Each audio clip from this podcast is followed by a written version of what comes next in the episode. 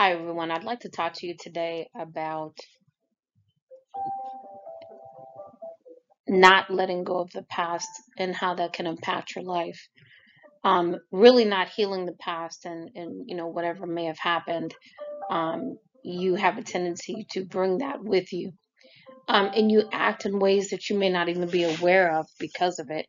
Um, so you're carrying on a lot of uh, negativity a lot of pain or anything else that um, you haven't let go of.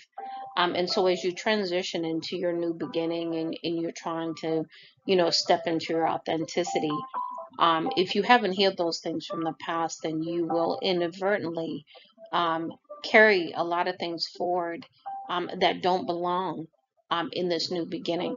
So it's really important for you to uh, really heal uh, the things of the past and to understand that the only thing you're supposed to carry forward as you start your new beginning is the lesson from the the uh, situation, circumstance, the relationship, um, and the wisdom from that, leaving everything else behind.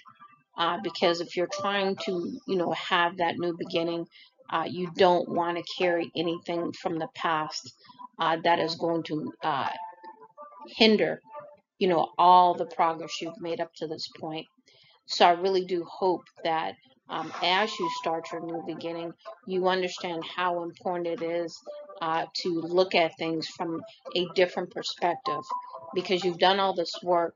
Um, and now, as you go into this new beginning, you really want to have that brand new beginning. You want to have that uh, full childlike energy as you move forward with the wisdom um, and the understanding from the lessons learned, but you do not want to carry the pain or the negativity with you.